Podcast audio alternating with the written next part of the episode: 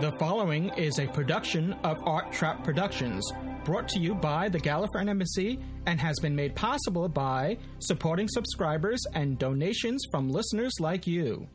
This episode brought to you by Podshock supporting subscribers. Go to arttrap.com slash Podshock supporter to become a supporting subscriber. Support the show and get extra content and other bonuses. This episode brought to you by Audible. Get a free audiobook download at audibletrial.com slash podshock. Over 85,000 titles to choose from for your iPod or MP3 player. This episode also supported by the Podshock Podcast Companion app for the iPhone, iPad, and iPod Touch, now in the iTunes App Store.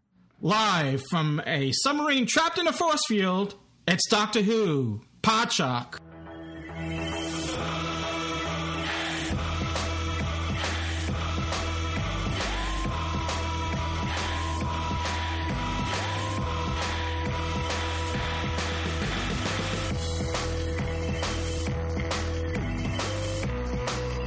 The Gallifreyan Embassy presents Doctor Who, Podshock, episode 322.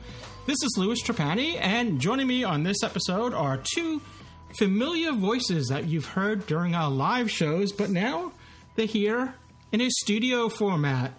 So first up, uh, well, we usually I, I first first should say that Dave will be back. He's not on this show, so usually I start across the pond with Dave. But um, now there's no pond to go across in this episode because we're all stateside here. So, uh, um, for the lack of any um, any other order, I'll go alphabetically. First up is Kyle Jones. Hi, Kyle. Welcome to the show, and it's good to have you hosting with us. Good evening, and glad to be here. Glad to be back. Well, Kyle was uh, with us for the most part, and now last series of live shows reviewing um, the the first series of the Twelfth Doctor, Peter Capaldi.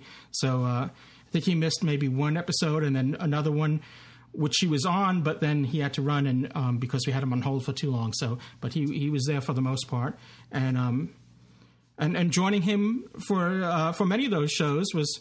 Uh, I don't know if you if it was Lee Shackleford, but I don't know if you want me to want if you want me to say it was Professor Chronotis. yeah, I was going to say it if you didn't. Yeah. Okay. so hi guys, yeah, yeah, Professor Chronotis in the forums, but yeah.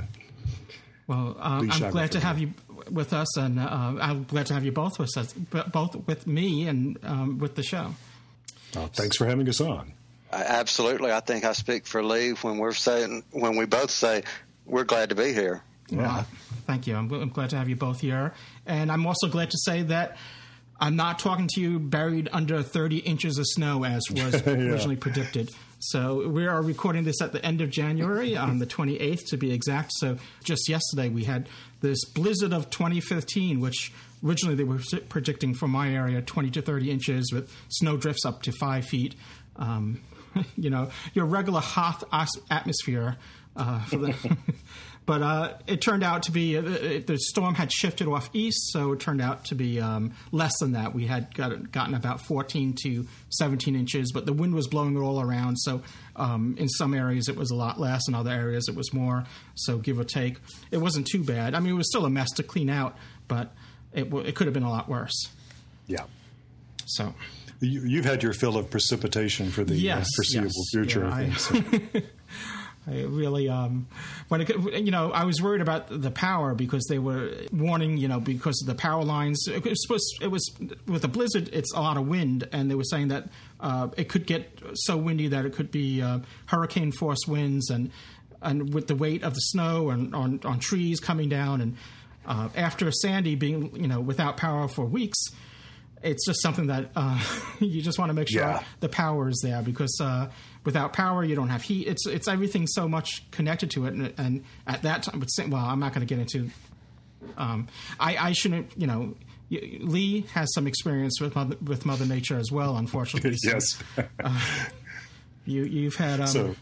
some participate some um, not precip- uh, precip- uh, precipitation of uh, of your own to deal with. Yeah, so we're, we're just both glad we're not getting, being flooded right now. Yes, yes. exactly. Yeah, uh, my my feet are dry, thankfully. Yeah. so uh, we're here. We're going to be reviewing a um, a classic story, the Sea Devils, in this episode. But before that, we got some news to cover. Uh, but it's it was really nice to um, sink our teeth into a Jon Pertwee story, the Third Doctor, once again, and um, that's what we're going to be reviewing. But uh, before we go any further, let's uh, let's hit some news with some. I thought I heard you hitting some news there. So uh, let's let's. My noisy keyboard. Yeah, it does sound like your your teletype. Well, I was just about to do that, and I said, "Oh, well, he's, doing, he's doing it for real." I was just about to do this. There it is. we are fortunate to have two fan produced Star Trek series on uh, picking up where the original series of Star Trek left off. Um, you know, back in 1969, they have come um, both. There are two: Star Trek Continues and Star Trek Phase Two, or sometimes um, st- I think it's Star Trek New Voyages. I think they are also known as. Uh, both of them have um, set. You know, they're, they're, doing their own episodes. It's it's all um, fan driven, but it's professionally done. With um, uh, they, they've they've done these incredible sets, and they're shooting it just as if it was you know back then, and continuing because Star Trek originally only had three three seasons or series, depending on your point of view as far as um, UK, and, and we call them seasons here. So th- three years. So it was a five year mission. So they're kind of filling in those unseen episodes with new stories and. Um, uh, so one of them is Star Trek Continues, which I think they do an excellent job with, and um, so they did three episodes so far, I believe, it takes a, um, a while to do because they have to raise funds to do it and um, shoot it, and you know everyone else is everyone that's involved with it are also doing other jobs and other you know so it's it's it's it's miraculous that they can do it at all. But they, if you haven't you haven't seen it yet, check you know Google Star Trek continues, go to their site and check out. Um, um, some of their episodes. They're also available on YouTube and um, Vimeo and um, other video sources. But um, what, what, I'm getting at, the, the latest episode that they're working on now, which is episode four, uh, I'm not sure if it has a title yet. Uh, but the point is, uh, Colin Baker, the the Sixth Doctor, is um, guest starring in it. Oh, but, cool! But not, we presume, as the Sixth Doctor. No, no. They obviously they're, they're playing up the, you know, Doctor Who meets Star Trek. You know, as far as the publicity goes. But um, Colin Baker's sporting this little goatee beard, which uh, is reminiscent of of uh, the the alternate the the mirror mirror universe of Spock. So it ah. makes it makes me think that he's uh, playing a um, a heavy, but we don't. I don't know that for sure. Oh, I would love that. love to see him as the bad guy in a Star Trek continues. That would be yes, yeah, awesome. So it's um first the first of the two Star Trek Continues episodes should premiere in April of May at a sci-fi convention. I'm just reading hmm. up on um, on when we might expect to see this. So, uh, but I think they're shooting it right now. So there's something to look forward to. I think they uh, it, it's great having two options of um, you know venues out there continuing the original um, Star Trek you know series. I, obviously, for those that have aren't familiar with them, they they um, it's recast, so it's uh, none of the well, I should say none of the original actors are there playing their original roles, but well, some some of the guest stars have. Um, yes, yeah, Michael Forest as Apollo, yeah, and. Um, and James Doohan's son is Blake Scotty. And yes. uh, wow, cool. Of course, his Jimmy Doohan impression is Chris Doohan. Yeah, very good. Yeah, Chris Doohan. That's right. Now, isn't this year also their 50th anniversary? It's um, uh, 2016. You know, for, it's yeah, for, yeah, oh 2016. 2016 yeah. as far as the um, when they when it premiered on yeah, television. The, it, right. it's, it's, the fifth when they started shooting was actually last November was the 50th mm-hmm. anniversary of when they started shooting because they started um, they had two pilots that they shot before right. the series began so right. they actually began production in um, November of 1964, and that's uh, so we just passed the 50th anniversary of when they began, you know, shooting Star Trek. it was like right around Thanksgiving. Was I think they started shooting. Um, it might have been a couple days after Thanksgiving back in 1964. Oh, cool. But most likely the Monday after Thanksgiving. So yeah, very soon here, I'm going to be a fan of two franchises that are more than 50 years old. I'm not, I'm not sure how I feel about that. you know, it's uh, I've, I've, I've come to accept that. I'm, it seems like every show that I'm I'm a fan of, they, there's at least one or more cast member that have that has passed on. So um, it's just right. kind of that, that, you've outlived, right? Yes. Okay. yeah, well, exactly. Well, I read comic books, so when you look at comparing Superman, Batman, Wonder Woman with uh, 50 years, they're you know well over 50. That's yeah, true. Yeah. yeah. Well, speaking of uh, continuing series, uh, Doctor Who will continue. The next series is uh, is, is uh, set to shoot, and there's rumors that it's going to be shooting in Spain. They're returning to Spain once again. Uh, ah. I, I, say rumors only because it's not anything officially announced, but the director of photography, um, Ali Sad Assad, if I'm pronouncing his uh, surname correctly, had tweeted um, something to the uh, going to Spain on location um, Risi for the Doctor. Hmm. So we can read into that that um, that they're shooting in Spain once again. which I'm all for. I'm all, I'm all for location yeah. shooting. I, so was the last one last time they were in Spain? Was that the the two doctors? They were they, they were there for the two doctors. I think they were there one other time since then, um, at least. Yeah, I think so too. Yeah, and I can't think what it is, but yeah, uh, I would love to see them refer to two doctors in some way, though. A, a town called Mercy was um, I think was might have been shot in Spain. Really? Yeah. I understand it's a it's just a, a the, you know the ideal country to shoot any kind of movie in because they have every conceivable uh, bio you know every every conceivable climate. Well, where is it? Is it Vancouver in Canada that a lot of American? Yes, uh, right now, yeah, yeah. Middle America is now in Vancouver. That's right. Right. Yeah. Yeah, so the, in in um, in a town called Mercy, the, the, the whole standing in for Western U.S. was yeah. um, Almeria, Spain. Um, huh. Sure, looked like the American Southwest. Sure, definitely. So, in, in other news, um, Russell T Davies has uh, mentioned that he would uh, be interested in doing a Doctor Who feature movie, which is um, shortly before this, earlier in the month, he had come out to say that um, that he's approached every year about coming back to do Doctor Who again, and um, he's always turned. You know, when I say doing Doctor Who again, I mean the TV series, and he's always turned it down.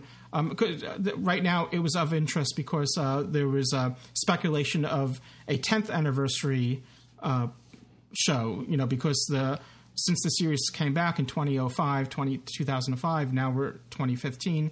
We're 10 years into the new series, but um, what he had said, which I sort of agree with, is that it's silly to have a 10th anniversary after the 50th. right. Absolutely. Yeah. I mean, absolutely. If we're thinking of Except this as it. one whole series, then right. yeah. I mean, they, they, could do something. I, I, think I said it in the last Doctor Who podcast. They could do something, uh, sort of a wink of an eye um, tribute to it. You know, something that's not over. You know, uh, you know, something snuck in there or whatever. I don't know. Yeah, only in a time travel, you know, show franchise could you have the 10th anniversary after the 50th anniversary. I mean, so if there's a show that could ever get away with doing that, it, well, it's the, Doctor Who. and and have two 10th anniversary specials. That's right. Yeah, exactly. so the three doctors I, I the it's it's confusing enough that they're renumbered the series. You know, starting with you know we have season one and series one, and then season mm. two and series two, and sometimes it gets confusing on um, you know if someone's talking about you know you know series nine, or is this uh, you know are we talking to Jon Pertwee or are we talking uh, right. Peter Capaldi? so uh, so anyway, so now the the latest is that uh, he was speaking on BBC Radio two, saying that that he would enjoy doing it, uh, you know, bringing it to the cinemas. He to quote he said, "I think it should be a it should be in the cinemas immediately. It would be glorious." Um, imagine queuing up in the cinema to go and see Doctor Who to see a Doctor Who film. Um, you know, and, and, if he was to write it, he would say, "Yes, please. It would be great to get the to get lawyers and contracts flying right now. You know, I would I would do it because I think there's there's a big leap to be made."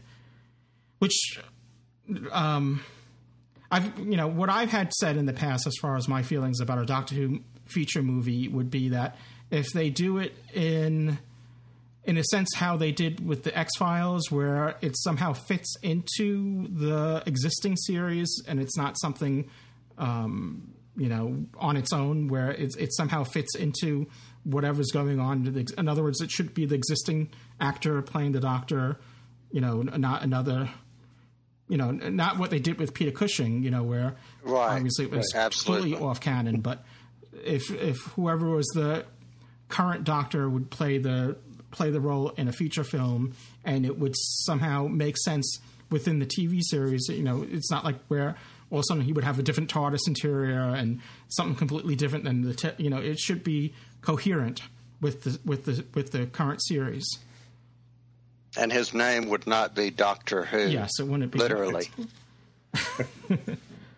For example. Yes, exactly. And the TARDIS wouldn't be a, a machine that he's invented. Yeah that happens to be called um, TARDIS and, and, looks like a police box for some reason. Right.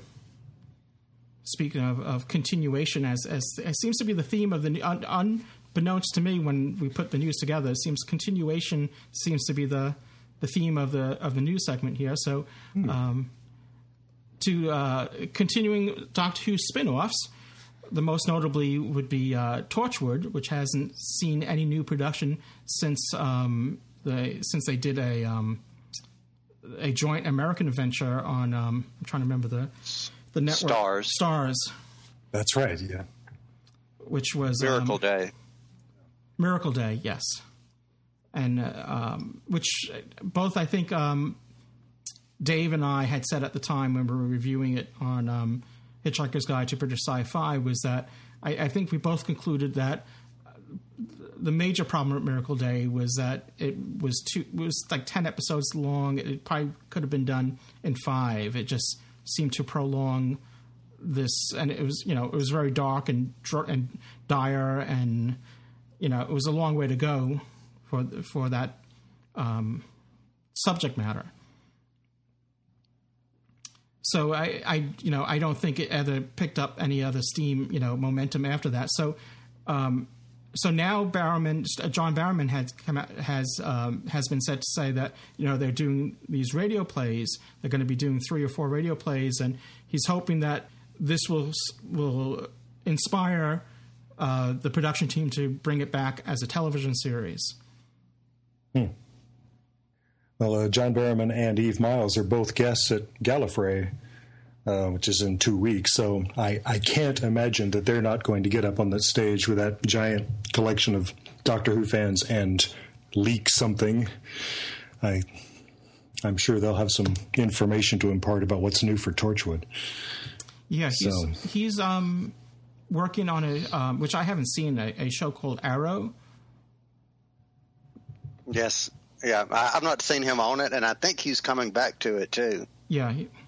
So uh, to quote Barrowman, he says, um, "You know, I do, I, I do know that he's a quote. I do know that we're working, that we're doing three to four radio plays for BBC for Torchwood. Uh, my sister and I are discussing the possibility of writing one of them, um, hmm. and whether or not that leads to something on TV. Um, but I'm full time with Arrow right now." It's not a question of me not wanting to do it. It's a question of the BBC wanting to do it and others wanting to do Torchwood. I know the fans are out there, and I think it would be silly not to do not not to not to end quote.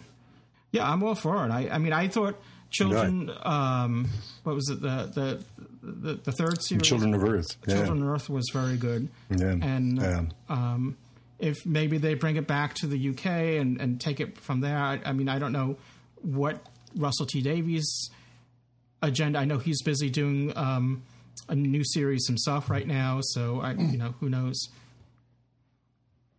but it would be good to see uh, Torchwood come back in some form or another. I would love that. So well, we got the radio players to look forward to, so that's something. Yeah. All right, well, going with the continuation theme, Continue, continuing with birthdays, uh, Tom Baker had another one. Tom Baker uh, just recently, as I said, we're, we're recording this on the 28th, so I think it was about a, a week or so, maybe I think was I think it's the 20th his birthday is.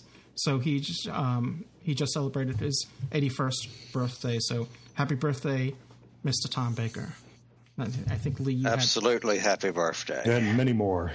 Absolutely. You were right. Born uh, January the 20th, 1934. Yes. He shares his birthday with another famous doctor of sci fi, DeForest Kelley. Bringing That's us right. to Star Trek, yeah. And I, if I'm not mistaken, I believe he would have been 95, if I'm not mistaken, DeForest. D. Kelly, yeah. yeah. Yeah, I always like to say my favorite doctor is the real McCoy. So people can puzzle, do I mean D. Kelly or the, the seventh doctor? the answer, of course, is oh. yes. Both. yeah. Don't make me choose. Well, you know, growing up watching Star Trek had really spoiled me because now, you know, I, I, want to go to a doctor and I just want him to like him or her to rave a salt shaker in front of me just to find out yes. what's wrong and you know, what do you mean this needle and you know, right. X-rays. What is this? This is barbaric. Stone knives and, and bearskins. So people exactly. Can't you just give me a, a, pill and I'll grow a new kidney or something? Right.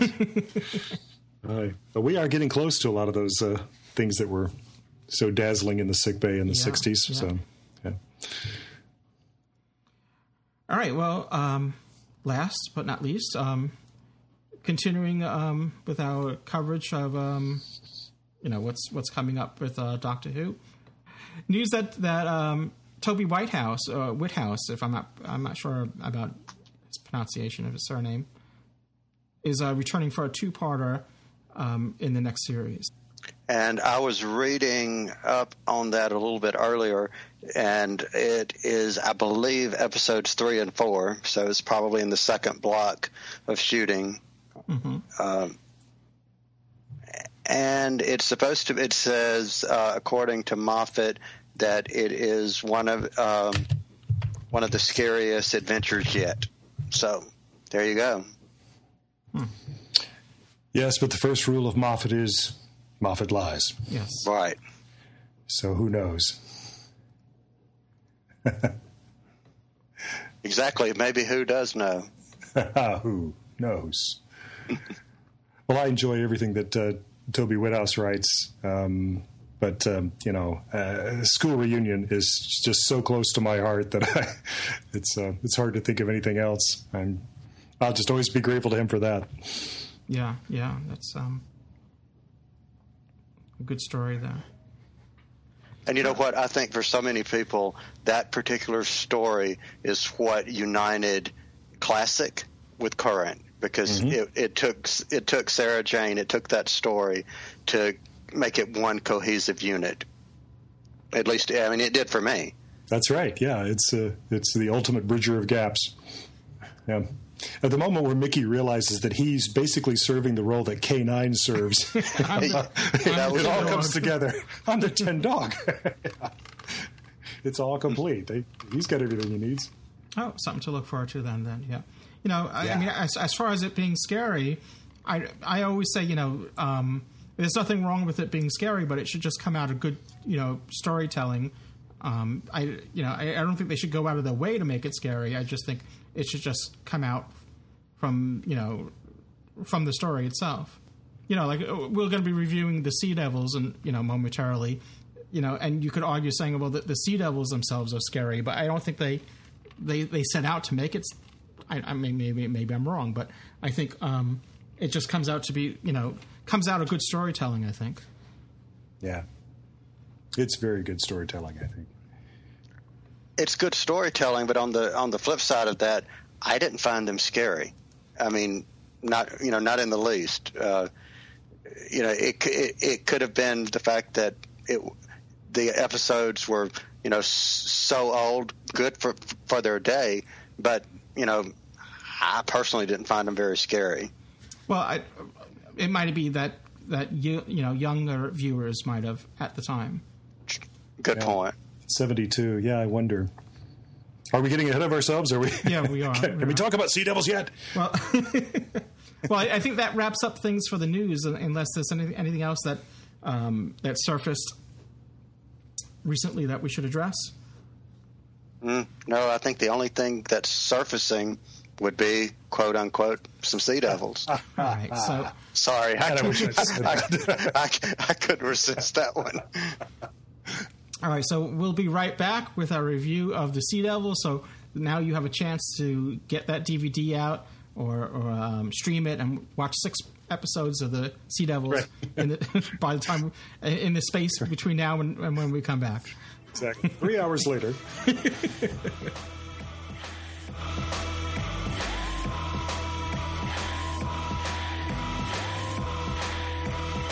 Hello, this is Katy Manning, and you're listening to Doctor Who Podshock. Or as I read it, Poo Shock.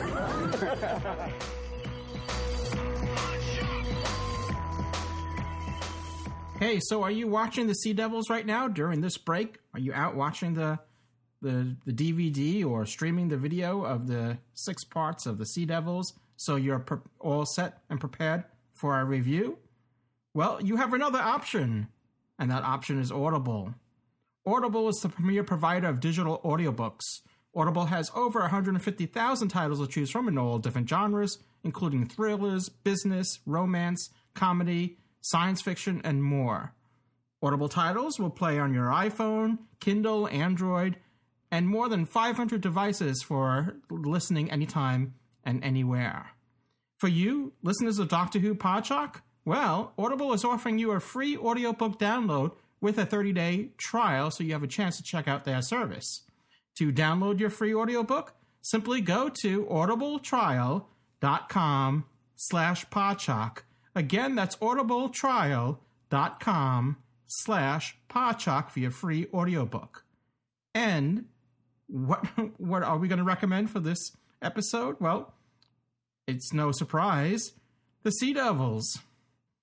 Actually, Audible has two different offerings of the Sea Devils, Doctor Who and the Sea Devils for you. One is a dramatization from the television series. In other words, the audio from the television series is used to create an audiobook with Katy Manning doing the narration. And another is a audiobook of the novelization by Malcolm Hulke, narrated by Geoffrey Beevers, who uh, who at one time d- did play the master, though um, you know not not in this episode here. Unfortunately, we lost Roger Delgado, who played the master in this story.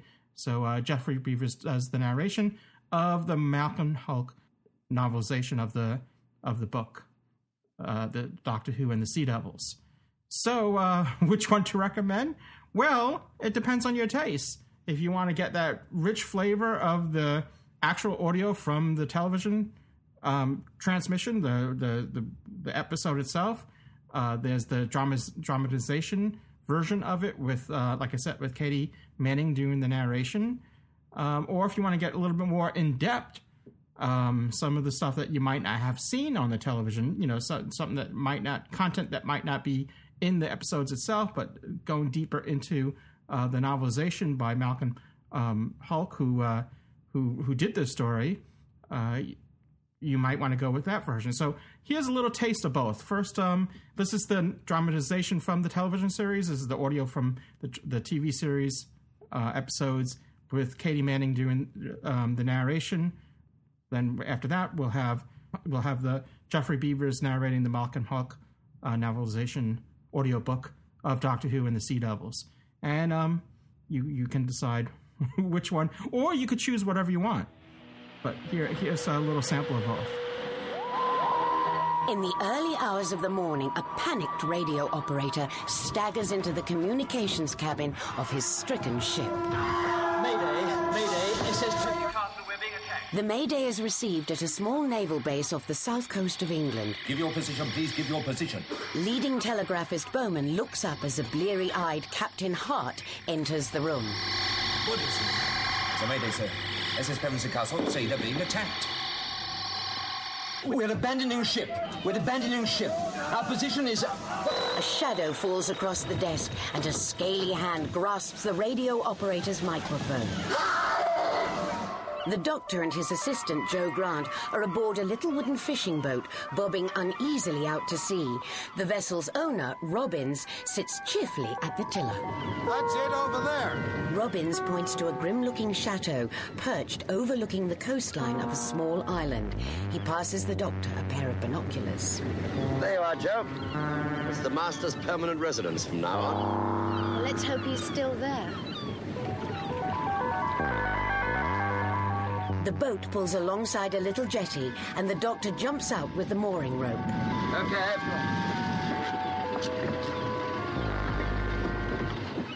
Leaving the boat in the care of its owner, Jo and the doctor walk along the quayside to where a car is waiting for them. I'll be back in a couple of hours to take you over to the mainland. Right. The vehicle is a strange, doorless affair, driven by a cheerless guard clad in black cape and beret. With his passengers aboard, the guard sets off on the short journey to the chateau. So that was Katy Manning doing the Doctor Who and the Sea Devils of the dramatization with the audio from the actual television episodes. And now this is um, Doctor Who and the Sea Devils, uh, the Malcolm Hulke uh, novelization audiobook narrated by Geoffrey Beevers. pulled his way along a handrail until he came across some of the engine room crew. They were desperately trying to lower one of the lifeboats. Where's Jock? he called, yelling above the noise of the crashing waves. And where's the Jamaican? One of the engine room men, nicknamed the Scouse, yelled back to Mason, They're dead! They're both dead! Mason could not believe the men were dead.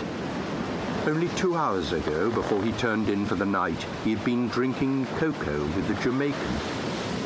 The Jamaican, who really came from Trinidad and had never been to Jamaica in his life, had shown Mason a letter from his mother who lived in a town called St. James. It's Carnival next month, said the Jamaican, she wants her best looking son back home for Carnival, and that's me. He had saved his airfare and was booked on a flight from London Airport three days after the SS Pevensey Castle got into the port of London, where she was bound. And now the Jamaican and Jock, and goodness knew how many others, were all dead. Mason struggled over to help the men from the engine room lower the lifeboat. He had the greatest respect for engineers when they were in the engine rooms, but he was not impressed with their upper deck seamanship. Steady there, he shouted and took one of the winches himself. There were four men on the winches and five men huddled in the boat. Under Mason's guidance, the lifeboat was evenly lowered into the boiling sea.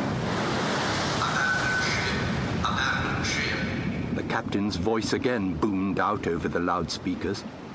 Mason wondered whether the captain intended to stay on his bridge, giving out the order to abandon ship until there was no ship left to abandon.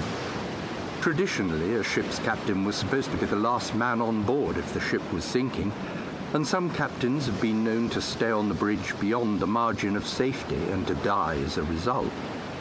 Mason hoped his captain would be sensible and get into one of the lifeboats while there was still a chance. Scouse called into Mason's ear, She's hit water! Mason looked down. The lifeboat was now riding on the sea, and the men down there were letting loose the davit ropes. He cupped his hands to his mouth and called down to them, Get rowing! Pull away! Pull away! But the men in the lifeboat did not need to be told.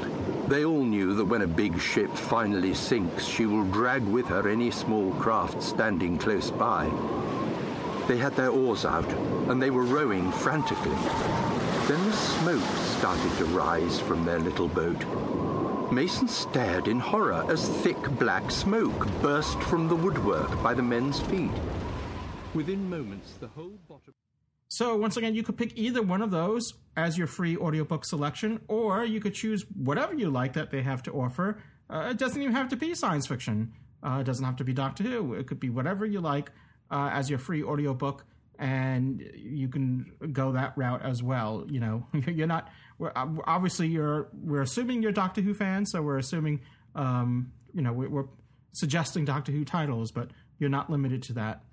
And uh, once again, to uh, get your free audiobook, simply go to audibletrial.com slash Podshock. Again, that's audibletrial.com slash Podshock for your free audiobook. And if you're driving or you just can't get to that URL or you can't remember it, uh, have no fear. Go to our website, podshock.net, and you'll find links to the offer there as well.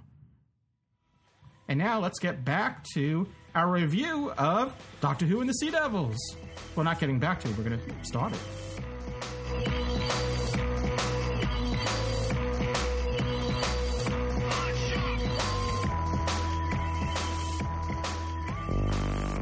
All right, we're back with Doctor Who Podshock, and uh, as um, you know, just to remind everyone, uh, with me joining me on this episode is Kyle Jones and Lee Shackleford.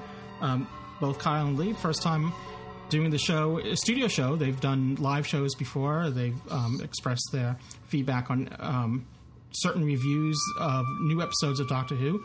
So now we're sticking our teeth into uh, something from what more uh, um, more than thirty years. It's uh, almost uh, almost forty years. Forty-three. Right. Yeah. Yeah.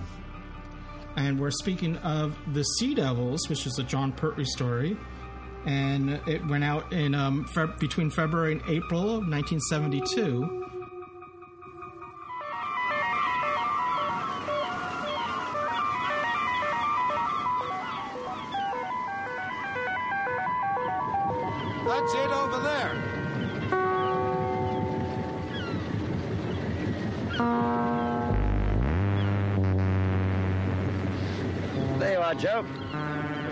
Master's permanent residence from now on. Let's hope he's still there.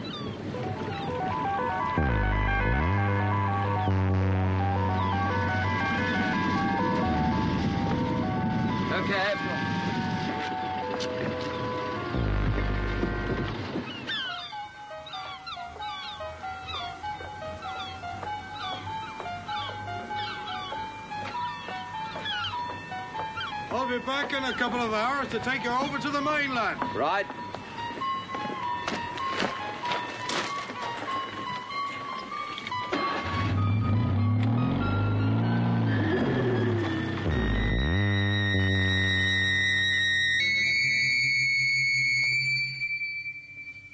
Yes? Main gate. Two visitors for the prisoner, sir, from unit. Pass is all in order, sir. Right, send them up.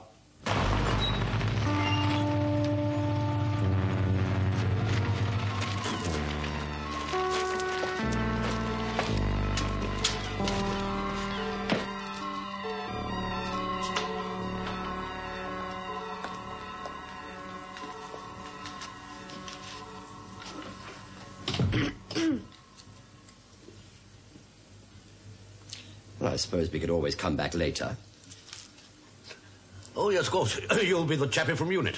My name's Josephine Grant. How do you do? And this is the doctor. Colonel Trenchard, delighted to meet you. Pleasant trip? Yes, thank you. You are late, you know. Yes, we were held up. Hmm, thought you might have sunk without trace. Sunk? Happens all the time, isn't it? What does? Ships vanishing. Makes you think, doesn't it? It does indeed. Now then, passes? Well, look, we've been through all that, As haven't we we? don't take any chances here. Let's see them. Oh. Ah, yes, from unit. That's right, yes.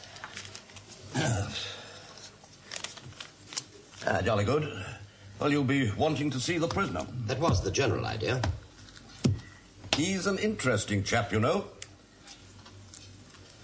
You'll enjoy talking to him. If ever I get the opportunity. Has he given you any trouble as yet? Not a bit. You've got to be joking. He must have tried to escape. You've seen our security precautions. Anyway, we're on an island. Obviously, it's as I said, it's a Jon Pertwee story. Third Doctor It also co-stars Katy Manning as Jo Grant, his companion, and it's um, directed by Michael E. Briant, who's uh, done a few stories for Doctor Who. Um, um, in, in addition to this, before this, he had done well. He's done Robots of Death, The Green Death, but I thought he did. Um, all right, maybe, maybe not. I was thinking of Colony in Space. Did he do that? I'm not sure. Are we are we all looking at IMDb right now? Yeah, he, he direct, I think so. Yeah, he directed Colony in Colony Space, in and yeah, okay. he did. Huh? All right. Yeah, and uh, that, that was his first Doctor Who. All right. I, I thought he had.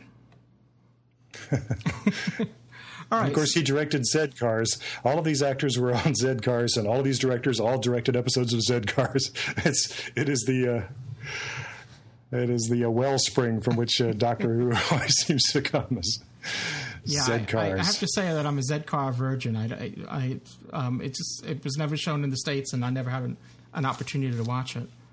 I've just seen little bits and pieces of them. I think that they that they suffered the same fate as so much of uh, uh, missing early Doctor Who did. Yeah. Yeah. Wow. Well, The Sea Devils uh, was written by Malcolm Hulke, and uh, the producer at the time was Barry Letts, and um, Terrance Dicks the script editor. Which, um, if you have the DVD, he he and Barry Letts and um, and and Michael Briant, uh, Briant all do the commentary on, which is interesting. Mm. If, if you have that opportunity to to listen to that, which we always recommend. And as as Lee has just said, it has a long list of. Um, of, of guest stars, which is um, I'm not going to go through them all, but uh, I, you know a few of them I would you know that had major roles. I would say Clive Morton, who played uh, Trenchard. Trenchard. And, and, I should also make a mention that uh, many of these uh, guest stars, uh, their their names were actually names of of um, of Navy ships. There's a HMS Trenchard uh, was a ship that, and so he's playing um, he, he, you know him um, uh, along with um, Walker who's uh, played by Martin Boddey. Mm-hmm. uh, we have um, well we we've inter- we had um, interviews with him in the past. He's he's Terry Walsh is a stunt person and standing for um, for Jon Pertwee many times and he's in this as well. Not playing a major role but um, playing Barclay Stuart Fell is um, mm-hmm. he, he's in, he's he's playing a shorter um, Sea Devil in this, but he's uh, probably known mostly for uh, he, his call to fame in Doctor Who might be Alpha Centauri, who's uh, another well-known uh, creature from um, ambassador from the, from the Third Doctor's era. But this Stuart is one of Fell his is also credited yeah, it's one of his early um, episodes. This um, the, the Sea Devils, if, if, not his first. I should make a point out: the Sea Devils was was actually shot uh, production wise. It was shot um, third in this series, but it was shown. I mean, it was shot second, but it was shown third because they were trying to balance out the series so that um, you would have a good mix between Earthbound stories and off-world adventures. So, um, so this was the first time that. Doctor, the first time in Doctor Who history that the show was shown out of production order. So they they showed um, um, the, the, the Curse of Peladon came was actually shot after this, and they transmitted it before this. So when Stuart Fell does this, he has no idea that what's coming next for him is Alpha Centauri. he's, he's, credited as the uh, as the uh, stunt coordinator for uh, the serial for Sea Devils, and uh, so I have to assume that's him in uh, episode six as the Sea Devil who takes the fall off the top of the building. And I I've always loved that um, he was a stuntman named Fell. That's just it's just wonderful. Yeah. I, well, we had a um, TV TV series in uh, in the in the U.S. called The Fall Guy, right? Which that's was, right. Yeah, exactly. Which was all about stunt. Stuart was the Fell guy. I've got more trivia about these actors. If you're yes, interested. yes, uh, please jump in. for it. This is it's um, from my uh, background in the theater. I'm always interested in who wrote it and who's in it. You know, that's what I want to know about these episodes. Um, yeah, you, you, mentioned uh, Clive Morton and Martin Boddey, who have done lots and lots of television. Captain Hart here is Edwin Richfield, who uh, I recognize because he was on six different episodes of the uh, Avengers series, always playing these same kinds of guys. The um, well, I'll, I'll, I'll take care of this. You know, the the guy you can count on in a in a in a clinch. Mm-hmm. We'll see him again as Mestor in Twin Dilemma. Ah. I was also interested in his um, his secretary there, Third Officer Jane Blythe. Um, my eye goes straight to a, a, pretty face like that, but if you if you keep watching that character, I just think she, she's wonderful. This uh, Yes. this actress is June Murphy. Um, I just love her uh, her seething when uh, when Walker comes in and talks to her like she's eight years old and throws his coat at her. That she's just about to say something to him. It's it's really great. Um, Yeah, and I was saying, man, like. Exactly. You could really see the level of tongue biting go up there. I was thinking, wouldn't it be great to see her in another Doctor Who? And so I looked her up on IMDb, and she was in another Doctor Who. Hooray! But it's Fury from the Deep. she hadn't done much after that, so it's um it's a shame. But I think she did a great job in the character. And like you said, when Walker came in, this was the early '70s, and she's a third officer, and she, you know, um, she, I mean, she had she there, there are people under her in this installation, and then Walker comes in and is treating her more like uh, like a secretary, or you know, and and uh, you know, get me some breakfast, you know, and uh, here, take my coat. Good morning, my dear. Captain Hart here. No, sir, he's at sea. Well, I suppose this is the right place for a sailor, eh? What's your name? Blythe, sir. Walker. Parliamentary Private Secretary. Any chance of any breakfast? I'll call the steward, sir. Excellent. And, uh, who are you? Leading telegraphist Bowman, sir. Jolly good. Uh, nothing very elaborate, my dear. Just uh, eggs, bacon, toast, coffee, or and a little rough cut marmalade if they've got it. Uh, how long's he likely to be, Captain Hart, I mean? I don't know, sir. Oh, well, now, I tell you what, you get him on your jolly old wireless and ask him to come over here at the double, will you? Send a signal to Captain Hart. Tell him that a Mr. Walker is here to see him. Parliamentary Private Secretary. Uh, aye, aye, sir. I'll call the steward. Ah, and get me the morning papers, will you? There's a good girl. If I may ask, sir, what is the purpose of your visit? Why, all those ships sinking. I've come down to clear it up for you. Minister's put me in full charge. Yes, I you know I noticed that too, and I I, I really liked uh, the scene that she had um, with let's see, I, the, she had brought um, Katy Manning's Jo. Um, she had brought Jo breakfast, and the doctor took what she had and said, you know, Jo, don't eat, and then he winds up eating it, and then she goes and gets Jo something else to eat. Uh, totally different circumstance, but you know, little bitty tidbits like that, I like that. Yeah, yeah. And um, and we see. Speaking of eating, we see the Doctor eating. Um, probably more in this episode than we see him in uh, much other uh, stories where um, he, he's taking bites of these sandwich. Both well, first he's in, in the middle of fencing with uh, the master. He's uh, he's eating the sandwich, and he, he just like takes the Right. whole quarter of it and just sticks it in his mouth. And then later, there's the scene that you just mentioned, right when he's eating sandwiches and didn't leave any for Jo. That's a joke from uh, The Importance of Being Earnest, too. So one feels they almost need to, to credit Oscar Wilde for the, the sandwich scene.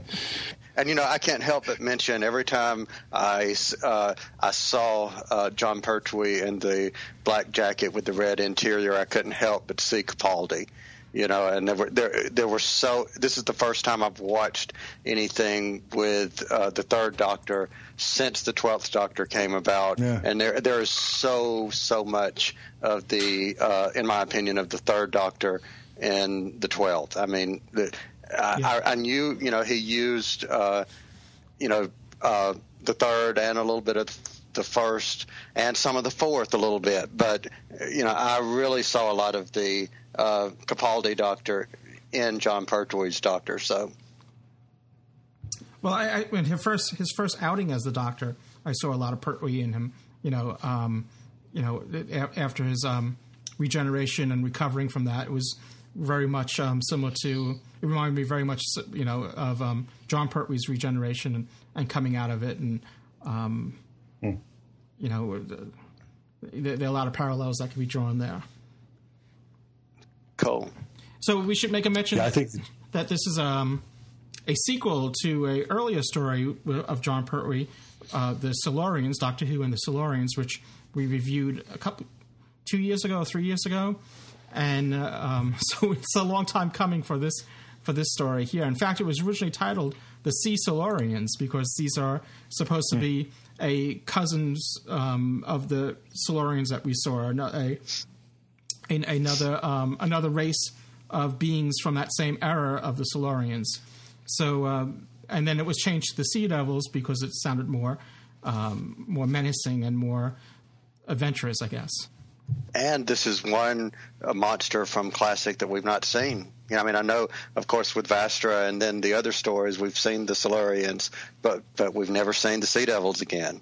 But even um, when we've seen the Silurians, you know, in recent years, I still see them as maybe yet another sister race or cousin race of, of the original Silurians because they do look so much different than the original Silurians. True. So I, I mm-hmm. almost see them as a, another um, offshoot of that same, you know, from from the same era of the Earth, you know, from that time. But yeah, I, I, feel we may see them yet. It'd be actually, you know, I was thinking that it would be really interesting for them to, for the Sea Devils, for this race to return, uh, because, I mean, what they could do now, like we, what we saw in Time Heist with um, that mine sifter creature, I don't remember the name. Um, the teller, the, the teller, teller, yes. They, I mean, yeah. what they were able to achieve with the prosthetics. Um, and and and the um, and the you know eyes or stalks or whatever. I mean, um, they've come a long way. Where um, I think what they did with the Silurians back here in the early '70s was remarkable for the time period. Oh, I mean, absolutely. I, I, think it was genius that they um, that their heads are really on the top of the actors' heads, so they have elongated mm necks, and that's where the obviously the actors or, or the stunt people in this case actually their heads are, but it just looked like they had long necks with big Adam's apples. but um, right. but I, I th- think they did a great job because um, you know it it it just made them look more menacing. You know, they, they had a humanoid shape, but it was still different enough that it didn't immediately look just like you know some human wearing a mask. So I, I think it was a great idea. Um, obviously, the eyes weren't blinking, but it would been nice if they were able to do that. And when they did talk you know, it wasn't. Um, you know, I mean, I, again, they were limited to the time and what they had available. But I, I think for the time that they did it, it was um, it was um, something that that um, uh, was remarkable for that for that time period. Even the the, the guns, they weren't traditional um, long, narrow things that we associate being guns. These were like these discs that they had and they fired. Um, I mean, today you look at them, they look like CDs, but they're not. This was before compact discs were invented, so it wasn't. You know, it's just coincidence that it has a similar look to it. But again, yeah. um, something original. And originally they were like the original Silurians. They they, they didn't wear clothes, so um, the director here, Michael Bryant, had insisted that that they had that they should be clothed because any um, any society, any civilization that that is um, uh, that has a, a, um, that's I don't know if you want to say civilized or have uh, are intelligent enough that they're going to be taken over and using guns and all that. They most likely are going to be wearing clothes too. So, um, sort of as a last minute thing, they they put together these nets, um, this netting costume that they're wearing, um, which I guess served the purpose of them wearing clothes looked a little odd, but I, I mean, I get the point. Yeah. yeah. And and their faces were based on sea turtles. If the, the, the, the face of the because they have these beaks and the and the and those big eyes are very much like sea turtles. Now, if I had to compare the uh, original Silurians and the Sea Devils, as far as the face goes, Sea Devils, I like theirs better, much better. Oh yeah, yeah. Well, you know, this is yeah. um, they had some time to improve, I guess, on it. But like you said, then we haven't seen we didn't see them again until what was it? The Warriors of, of the Deep, uh, the 1983 right. story with uh, the Fifth Doctor, which I haven't seen in in so long. So um, I don't know. They, they it would be interesting to see them come back and see them realized better today. Yeah, I would love that. And Malcolm Hulke will get a credit. Yes, yeah. And um, unfortunately, um, I, I mean, he's he's unfortunately he's no longer with us, but it, it's great right. that um, you know he, he's uh, one of those names that is always associated with Doctor Who. Yeah, I, I, love the BBC way of doing that. That you know, whenever we see Daleks, Terry Nation gets a credit. Whenever there's right. Cybermen, Kit Pedler gets a credit. Yeah. So, if we had when we have Silurians, I, I, assume Malcolm Hulke has an estate. They're still getting a they're still getting a nickel every time somebody says Silurian. so, Silurian. the Eocenes, yeah, exactly. So um, this has the master in it as well. So um, I think I got side I got sidetracked when I was going off with the cast there. So obviously uh, Roger Delgado is back as as Missy. I mean as the master. Say something nice. I was waiting yes. for that. Uh, uh, Roger Delgado is always my favorite. Um, uh, well, he's, I mean, he's the original master, but he's always been my favorite um, interpretation of the master um, you know, which um, I mean, he basically paved the path for the other actors to play the role. Before, okay, I've got to say this: are, are are are you are you saying that he was he played the part, and I know this is cheesy. Are you mm. are you saying that he played it masterfully? Yes, masterfully. Sorry, I am full of corny jokes tonight. Sorry about that. Mr. Trenchard thank me, sir, to say if you wanted your book changed. Well, that's very kind of him, but um, I haven't quite finished yet. Right, you are, sir. Just a minute. You're new here, aren't you? Arrived yesterday, sir. Wait. Do you know who I am? You're the prisoner. I am the master. Come here.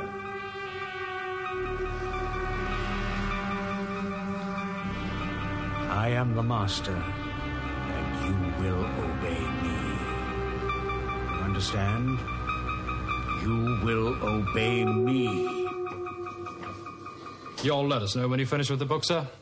You know, but it's interesting watching him now because I'm, I'm because we've seen, we've seen so many other actors and actresses now to play that part since, and it's interesting now watching it how um, you know where you could see maybe other bits where where the other actors might have pulled stuff from him. You know where um, you know and um, even like the the latest interpretation, um, uh, Gomez, um, uh, Michelle, Michelle Gomez.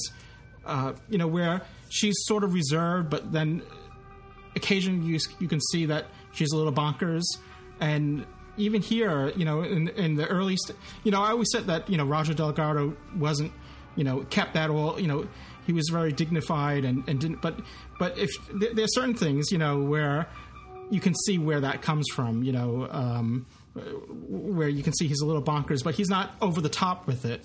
You know, it's very understated, which which I like, mm-hmm. and um, you know, there's um, there's even a scene here where he's watching uh, some sort of children's programs, and, and he's he's thinking he's taking it for legitimately, you know, some sort of alien race, whatever, you know, some show about alien, you know, little creatures, and um, and he had to be told he had he had to be told that it was a children's program, uh, something that they certainly very curious about on.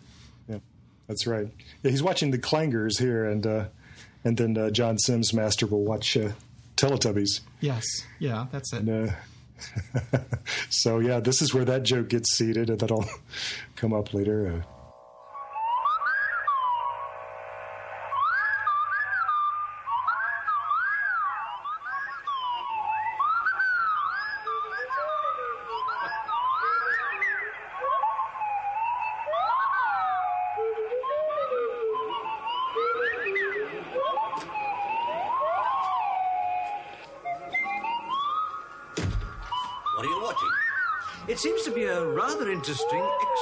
Extraterrestrial life form.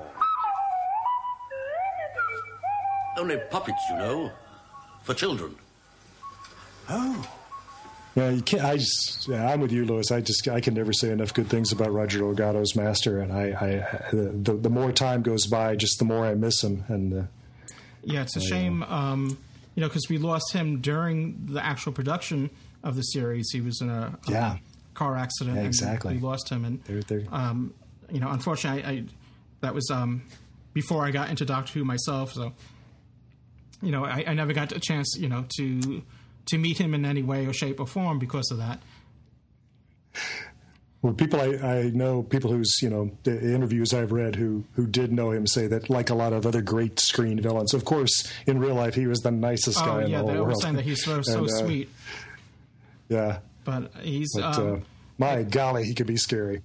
No, he's a he's a great actor. And here, if you if you listen to um, the commentaries or uh, some of the behind the scenes stuff, uh, you know, documentaries that's included on the DVD here, you'll learn that he's he, he couldn't swim and he was very frightened of the water. Yet watching this, you would never know that because um, you know he, he he's an actor, a consummate actor, and he you know it um, you know so he you know he seems very natural out on the water, even though in reality it's something that he would rather have avoided. Hmm. Especially So at that's- the. Go ahead. I guess that's not him on the jet ski and that big chase at the end. Then that's The- well, there's stunt people there, but I think when you Yeah. see, he he initially runs onto one, I think that's him running onto one, and then oh yeah, that Um, would still be hard, wouldn't it? yeah, I Yeah, did- and, and you know, one of his most playful parts of the entire serial was at the very end where the master escapes and he's waving playfully, still, you know, on the water, but Yeah. you know, with that waving Back on by. top. Right. That's right. I, I you know I didn't do the spoiler alert, but you know obviously. Of course, we're talking about the ending now, so obviously, no, no, it's not your fault. I, uh, it's 43 It's years. been 43 years. So- yeah. Spoilers. But if you haven't seen it yet, if you haven't seen um, the Sea Devils, you may want to stop listening until you have. Um, That's right. Because uh, you know that, that's that's your warning now. Uh, but yeah, it has a great ending. It's where where the the, the master has the last laugh. We are asked to believe that he apparently carries a mask of himself in his pocket Yes, at all times. yeah, I thought guess, of that. which I, I thought of uh, that too. well, uh, you know, yes, the tissue compression eliminator. So it was a little That's mask, right. and he just enlarged it. You know, so he he, he blows it up. he just see, blows it up. He has- these problems are always solvable. You get, his pockets are bigger on the inside. they are. You see, yeah. It's always an, an explanation in sci-fi fantasy. We can make yes, that work. Yeah, yeah, we can make it work. So, yeah. This, if I'm, I think I'm right about this. That Malcolm Hulke's script here then gets to plant the seed that the Doctor and the Master used to be friends. Yeah, um, I think this is the first time that that's mentioned. You know, you could. You, the doctor say, the doctor said, yeah, you could. Um, you could say that we were school chums or something like that. You were we were Yeah, schoolmates. right. Um, and and he and it's, it's so interesting to watch the the two of them treat each other with respect throughout all of this. But and it's one of the things I love about Roger Delgado's Master, but they do not trust each other. yeah, I was going to say cautious So respect. There's, there's yeah, the, the first scene exactly. where they, they meet. Well, first of all, the concept of the master being imprisoned is great. You know, because um, Yeah. this picks up after um, when we last saw the master, the demons or daemons. Um, he was in, he was uh, caught and. Uh, imprisoned then, so now they have the, the, the you know just the idea that that he's uh, imprisoned somewhere on Earth, which is similar to uh, the Third Doctor himself. The Third Doctor is uh, imprisoned on Earth. So, um, in, in a larger sense, because here you see, oh, well, the Doctor's free and roaming and all that, but in a sense, the Time Lords have imprisoned him on Earth too. So, um, there's a little duality there going on there. Uh, but when they first go up, uh, they uh, they check on the Master, and you know, um, he's in he's in um, he's in this um, military installation where he's imprisoned, and um, and as you were saying, there's a certain respect, but untrust or distrust to, towards each other. And at the end, when they were saying goodbye, the master extended his hand, and the doctor almost shook it, but then took his hand back. And I thought that was a great scene, which which wasn't scripted. It was something that they did in rehearsals, and they kept it in. Oh, I yeah. thought that was a kind of a nice touch there. they, those those are two actors who really know their roles. Oh yeah, yeah. It's in a, in a story like this. I, I just I just couldn't take my eye off the two of them when they're when they're when they're in scenes where they're playing with these actors who are wearing these uh, these masks, and I, I'm reminded again that in a show like this, so much of the burden for keeping the audience involved, for for maintaining the credibility of the story, comes down to these actors. If they're fully invested in what's going on, if they are if they are mm-hmm. really in the moment and, and saying, okay, these are representatives of a of a, a progenitor race that's been on the earth for millions of years and they want their planet back. You know, as long as you keep that in your mind, then they're going to play the scene that way and we're going to believe it too.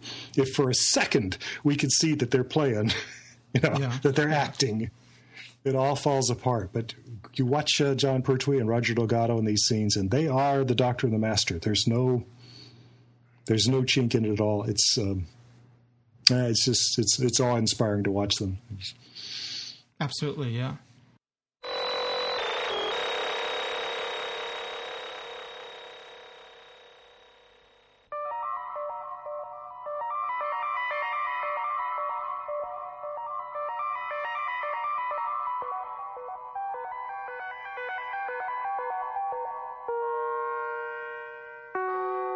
Outside of the um, the Sea Devils being um, uh, the, the, way they've been designed and all that, uh, another change in this in this episode was that the music was electronic music. It was experimental at that time.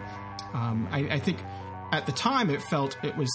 I think they felt it was too different, and um, and at times it, it it didn't work as um, didn't work well in certain scenes. But I, I thought it set the tone, and it was very um, I don't know, had, had this very alien, mysterious quality to it, which um, I always associate with the story when I when I hear that. It's uh, I, I, should give credit to it's it's um, the music is um, Malcolm is Malcolm. Clarke.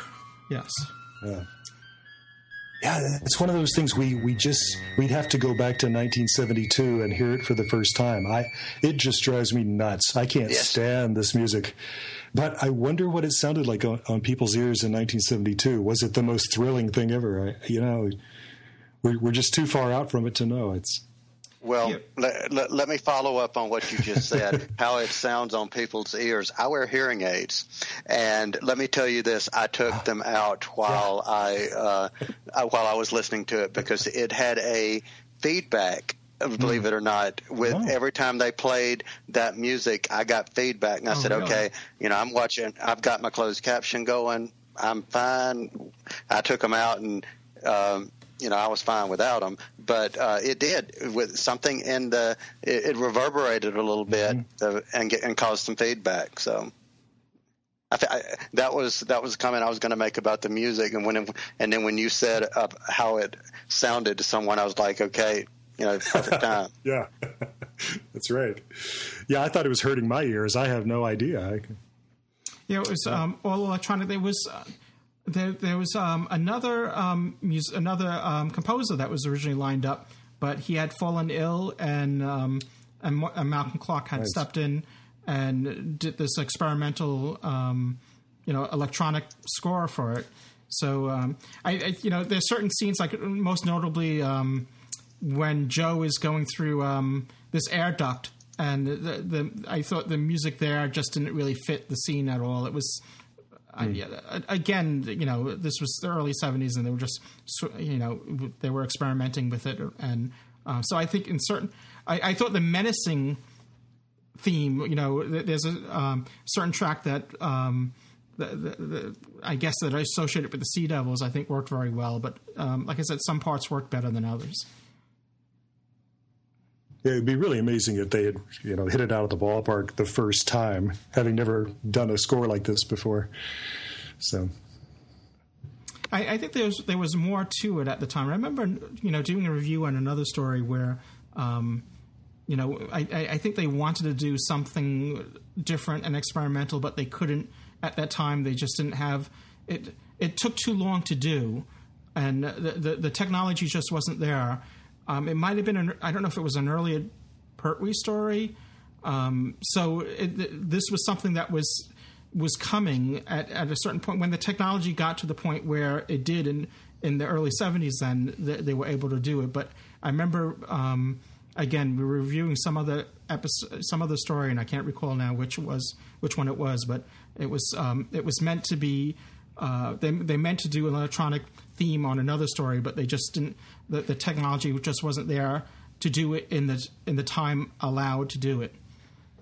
You know, when you think of the Master and you think of the Third Doctor and Jo and on and, and, and, an Earthbound story. Naturally, you think of Unit and the Brigadier, but Unit and the Brigadier are not in the story at all. In fact, the only represents representatives of Unit are um, the, are the Doctor and Jo herself. You know, so instead of the, the military presence here is the Royal Navy. Um, so they they're sort of standing in on you know um, this time instead of the the Brigadier and so there's some parallels that we can talk about, you know, going back to the first story of the Silurians, where uh, the military decides that you know the only way to um, to prevent you know this uh, race of recapturing the Earth and eliminating mankind is to eliminate them. So we, we sort of have that struggle re you know um, revisited in this story as well. Um, it would have been interesting to. I would have been very interested to see how, how this would have played out if the Brigadier had been a character in this, because Silurians ends with the Brigadier, you know, uh, from the Doctor's point of view, deciding arbitrarily to commit genocide. Mm-hmm. I mean, and, and, so now we're encountering the, the sister race again. The, the, the, tension between him and the Doctor would have been a major part of the story. That um, and, and so, I also, I think that would actually have just you know, added layers to the story. So, I mean, I, I, I would have rather have had the Brigadier. Uh, yeah. It would it would have been a different story. There's uh, I don't think there's any way uh, unless they sort of pretended like the the end of Silurians didn't happen, you know. And uh, well, what's interesting is that you know the the Doctor was very upset at the end of the Silurians that the Brigadier had chosen to do what he did, and um, and here the Doctor is forced to do it himself. You know, right? And, which which is interesting. You know, um, so you know maybe he has, you know, uh, reconsidered maybe what the brigadier had done, and um, but he he was trying to find some sort of negotiation between the Sea Devils, and he was looking for some room to negotiate with them, but they just weren't having it. Yep, he does everything he can. I think. Mm-hmm. It's, it's, a heartbreaking moment when the doctor has is setting up his his bomb, you know, and he and he says to the the Silurian leader, "There's no no way to change your mind," and he says, "No." He says, mm-hmm. "I'm sorry." You know, and we know what he means when he says, "I'm sorry."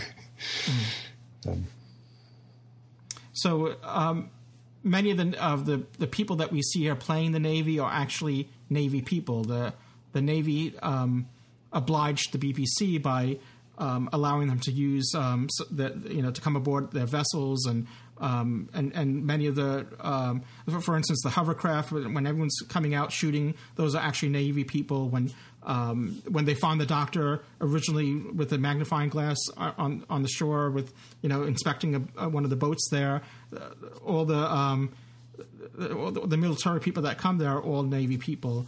And mm-hmm. so it, it was um, it was interesting for Jon Pertwee as a former Navy person, and he's also was known for another show that he did called the the Navy Lark, which was a, a comedy show uh, where he, you know he, he worked on, uh, but they, they, they all had. Um, I think they all got on very well because they uh, they spoke the same language, if you were.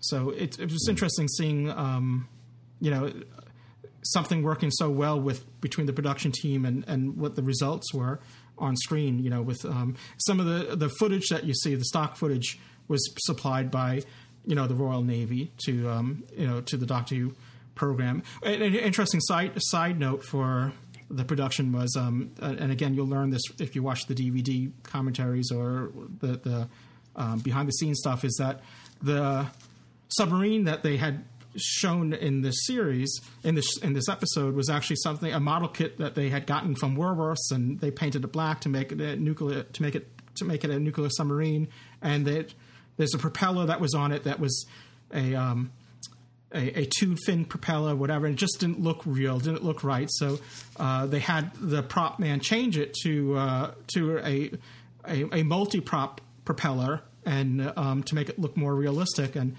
after this show went out, after the series went out, a couple weeks later, two military people came, two Navy people came to the BBC, and um, I don't know if it was, I guess they wanted, was it the director or Barry Letts that they spoke to, and they said, you know, they they had to question them how, you know, how did you um, come about this the submarine with the propellers and all that? It turned out coincidentally that the um, the actual uh, secret secret um, uh, submarine, you know, the nuclear submarine that the that the Royal Navy had was similar, had the same you know propellers, and therefore uh, it could be tr- you know once once they know how many propellers, I don't know the technology here, but they they can track it son you know via sonar, uh, depending on how many propellers it has. So somehow they coincidentally had the same amount of propellers. There's a story about something similar to that happening on the after the Star Trek pilot after the cage is being aired. Uh, of uh, somebody coming around from the American Navy saying, "Hey, that's that's the bridge design of our new aircraft carriers." really? I, I, don't I don't know if that's that's an apocryphal story. I don't uh-huh. I don't know if that's true or not, but yeah. Huh. I was just glad to see a uh, all this um, submarine model work on a British TV show because it looked like Stingray to me, and I just enjoy anything that looks like Stingray. So the master would have enjoyed watching Stingray. so th- th- this was a. I, I thought this was a a classic Jon Pertwee story. You know, he's known for uh, being a very action oriented doctor. So you know, um, you know, we we have hovercrafts and jet ski speedboats and diving bells and you know um, I, I, thought this and fencing. You know, the, him and the master sought fencing at, at one point. Of course, they have fencing swords situated right outside the prisoner's door, uh, prisoner's room yeah. in in this um, mm-hmm. military installation, which is uh, kind of bizarre. Yeah. But again, as they do, we have to overlook these things. See, we have to remember also that the uh, master, quote unquote, really wasn't a prisoner. Yes, this is true. He it was all a ruse. Right. Because he had control of everyone there. Um, as far as production goes, um, some tip of the hat there to uh, to Batman with some of the tilted shots there that we see um, when when they first go to this um, fort and where uh, you have two uh, workers, maintenance people there, and, um, and and the Doctor and Jo show up there, and, that's when they first encounter the Sea Devils. Uh, there's uh, some sh- corridor shots with the camera on an angle there, which uh, most notably was done in, in the few years before that in you know in the Batman series. It just uh, I thought it was interesting to do because it just kind of puts you a little bit off your axis and mm-hmm. one. Um, so it, I, I, think it, it, worked well. They didn't overdo it. They just did it in those in those scenes there. No, they they sort of they do it in those first scenes and then drop it. But yeah, I, am glad you mm-hmm. you mentioned that because I noticed that too. That's Me called too. a Dutch tilt. I don't know why. I don't know why that's a Dutch tilt, but that's what it's called. I think uh, fans of Forbidden Planet will enjoy all the uh, shots of people melting holes in the door. I uh, I yes, like that yeah. a lot. Yeah, that uh, inevitably made me think of Forbidden Planet. So I mean, I, I really enjoyed the story. I thought it was. Um, I mean, it was six parts. I think um, maybe if it was made today, they might have um, kind of um, trimmed it down to and, and got rid of some of the excess and made it more coherent, maybe to a four part story. But you know, it's one thing that was great about the series at that time was that they had the luxury of doing these longer stories that had maybe more complex storytelling, where you know they're. Um, oh, and you know, because I had mentioned they were on this um, fort, which was originally supposed to be an oil rig, and then it, it was going to be two. Too uh, complex to do an oil rig an oil rig shoot because um, well first and this this goes this is kind of telling from the, t- the time era that this was taking place. Um, there was some sort of rules about women being on oil rigs, and Jo, uh, Katy Manning wouldn't have been able to to be on one or something like that. And um, so anyway, because of the complications involved, they they changed it to the sea fort, which I think worked well or worked better. Um, uh, it, it, I think it, it, just was one of those fortuitous things that um, I think worked out well in the end. It does. It's a very interesting location to look at, and they and I think they make really good use of it. Um, Absolutely. And I think and I think it worked in story. You know, they had the part where uh, one of the reasons that they found that Jo and the doctor had been he- taken captive was because they didn't return. Uh, it was it the, oh, the vehicle that they were using. Yes. Right. It's sort of um, they were missing ships so, going on at the time. Right. So, so I mean, you know, they they worked it into the story. So I mean, it it worked. yeah, I mean they, they had to they had to bring the bring them out there for some reason. So you know the um, you know the, the, the Sea Devils was, was for some reason were you know um, you know uh, whatever they were doing to uh, the, to these ships, they were doing it. in my mind's eye, I think it would have looked a little bit more menacing if they had have been on the oil rig, and you would have seen these hands coming out of the water, climbing up the uh, side of the thing, as opposed to coming out of the water. So, I mean, visually, you know, that might have been a little bit more menacing, scary, all that good stuff. Yeah. So in the new series Sea Devils episode that we're uh, that we're advocating, there you go. Going to be set on an oil rig. Yeah. Yes. Yeah. And uh, um, with uh, and, and sh- uh, I don't know. Um, you don't have captains on oil rigs. Whoever, whatever title the, the whoever runs the oil rig should be a woman. just a, just a Yeah, set thing. Exactly. exactly. Then, then then we'll know what year it is. Yeah. Uh, oh, you know that reminds me. I meant to mention this earlier. One of the guys on on the fort in episode one is Declan Mulholland, um, who we'll see again on Doctor Who, and uh, he, he's in Androids of Tara. But um, I'm always happy to see him because he he's an actor. He could have been one of the icons of the Star Wars universe if his scenes hadn't been cut. Declan Mulholland was Jabba the Hutt. Ah. Really? Yeah. and um, So you know, he, then the he's, decision he's was the made heavy that, set guy. That yeah, you know he yeah, he kind of they, it's, they it's to kinda- wrestle to the ground. It's kind of weird because you know watching it, I'm sort of, you know he sort of looks familiar, but it's one of those. Yeah, where have I seen that guy? Yeah. yeah, dude, if you yeah if you've seen the original um, Yeah. Mm-hmm. New Hope, then in, in which Jabba is not a giant slug but a, a humanoid. a humanoid. humanoid. Yeah. He's- yeah. So I always thought Declan Mulholland got a raw deal. He could have been. there, there are no action figures of Declan Mulholland. You know. Yeah, I know. Even Biggs Darklighter got an action figure in most of his. That's right. Yeah, that's very interesting. It's coming towards us. Stop, my friends! Stop! Hickman, he's dead. they killed him. Come from the sea, the sea, the sea devil. Come on, Jo, quick. Hickman. You've got to, got to get him into that cat. Hickman. Come on, come on. Monster. Sea devil.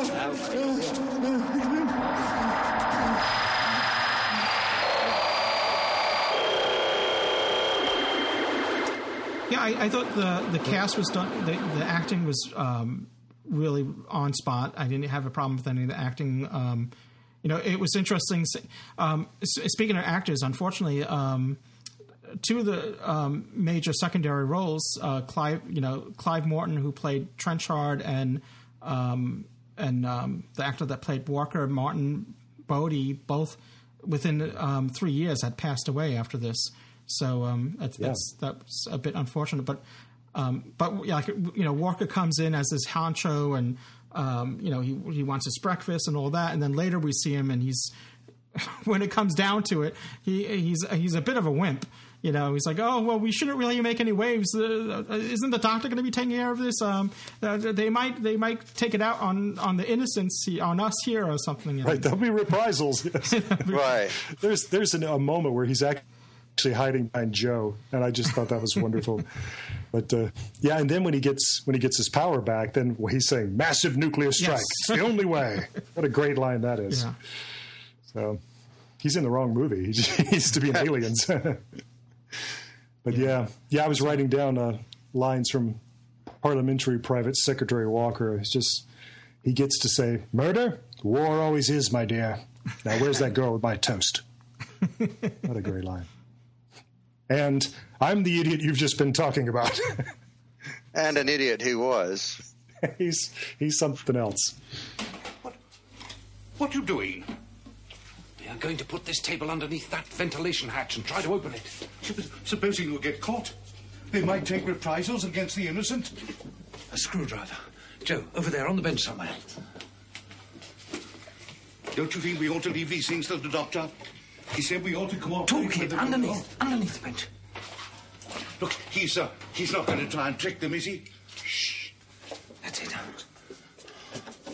This could have the most dreadful consequences. He, he, he made them a promise, you know. Yes, in order to save our lives. Do you mind?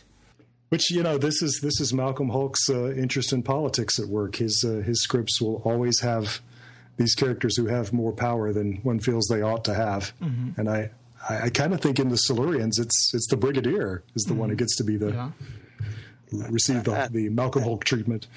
And I and I really liked the doctor's re- response to him when he ordered the attack. He said, uh, and he was bragging about the fact that he had destroyed them. And the doctor says, "You have not destroyed them. You made them angry." And then emphasized very, very Yeah. angry. Very very angry. Yes, it's great. So overall, Well, all right, we, we, there's there's like an elephant in the room here. We're not talking about it. This Okay, this is this is the episode from which comes I reverse the polarity of the neutron flow. neutron flow. is this the origin of Ah. that? Is this the first time he's used Yeah. that? Really? Well, yeah. That's uh, well, And it's in obviously I- episode I, six. I, That's- recognized it when he said it, but I didn't realize this was the the first one. Wow. Ne- never said before, and I somebody's going to call in and, and correct me on this, but I think he never actually says it in ex, in those exact words Yeah, again. he- so this is really the only time I reverse the polarity of the neutron flow. Yeah, he, he I mean he's he's used neutron flow since then, but I think he's he changed it about changed it up, changed it uh, you know a bit, he mixed it up a little bit. Yeah. That's interesting. Huh. Once they see the device works properly, they'll release me. I very much doubt it. You see, before you reactivated it, I reversed the polarity of the neutron flow. You did what? You realize what'll happen? Oh, yes. You? Well, there'll be a massive reverse feedback into their whole power system. Exactly. In about um, ten minutes from now, the whole place should go up. Enjoy your revenge. Guards! Guards, come back! You must release me! I must talk to your chief! Let me out! We're all in danger! Let me out! You're wasting your time, you know. Even if they heard you, they couldn't do anything about it. Why? Well, I built a self-destruct mechanism into the main control switch. You can't turn it off. But we'll both be killed. That's right. Unless we can both escape. But and he's talking about the master's machine, and I have to confess this: I'm not 100 percent sure after watching this again what the master's machine was supposed to do exactly. Me neither. Yeah. it Okay, well that's a relief. well, it, it seemed like a, initially it seemed like it was something that he could he was using to control the Sea Devils. I thought, you know, but I don't think Yes. it really conveyed. You know, it didn't really solidify uh, as far as um, what what this really was meant to do. You know, and then um, you know, then of course the Doctor gets his hands on it and um, you know puts the input where the output should go. And right. Sorry about that. Yeah, it's as simple as that. And uh, and the master doesn't hey, blink an hey, eye. speak- speaking of reverse the polarity, he only said the full phrase uh, t- twice. He said it uh, on the Sea Devils, which is what we're reviewing, and he said it again on the 20th anniversary Five Doctors. I was going to say probably on one of the five anniversary doctors, ones. Yeah. Well, Because by that time he was so known for it. Right, that's it. it. It becomes his catchphrase, but he really didn't say it that often. It's a Well, it's just like "Beam me up, Spot." "Beam me up, Scotty." Beam me up, Scotty, Was exactly. never said. Yeah. You know, he he he said things similar to that, but never Right. th- those exact Never words. actually beam me up, Scotty. in, in the original series. But I, I miss Jon Pertwee. I mean, I, um, you know, back in the '80s, you know, I, I saw him a few times at conventions, and you know, anytime now watching a Jon Pertwee story, I sort of, you know, it puts me in the mindset of that time era. Um, you know, the show was very different back then, and, and, and again, um, I'm not putting down the show today, but it was, you know, because when you you know if, if you think about it, you know the Jon Pertwee era is very much different than um, the William Hartnell era, and um, you know, and the, the the Tom Baker era is very different than the um, the, the the Pat Troughton era. You know, because every you know every doctor and every producer you know it's it's that's what keeps the show going is that change it changes and regenerates itself and all that but it's just that the show today is so outside of that out, outside of, i mean the differences that the show has made for today's audience besides that it's just right now it's it's so mainstream if you will especially here in the states you know if um you mean it was very easy for Jon Pertwee to come to the states or Patrick Troughton um, at the time, you know, and, and do a convention and and make it an intimate affair, you know, and it's where you just have um, a few hundred or a few thousand people, you know, well maybe a few hundred people. Um, I, I don't know. It, it just and and again, it's not it's not putting down conventions today. It's just that the it's just a, a, a different beast, if you will, today. You know, Sure. if if if you had um, Matt Smith or Peter Capaldi coming to do a convention today, you, it's sort of like um, you know the San Diego Comic Con. It's just you, you just got m- cr- masses of crowds, and it's just you, you just can't get that same feeling or, or that same intimate atmosphere that you did back you know back in the day in in the 80s with Doctor Who fandom. And and uh, you know so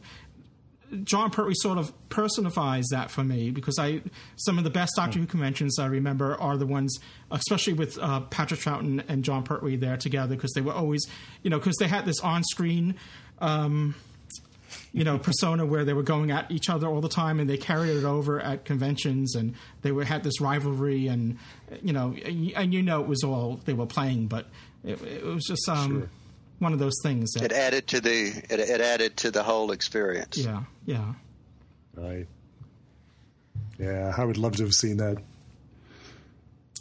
Well, I would have loved to have seen either one of them. Yeah. either one.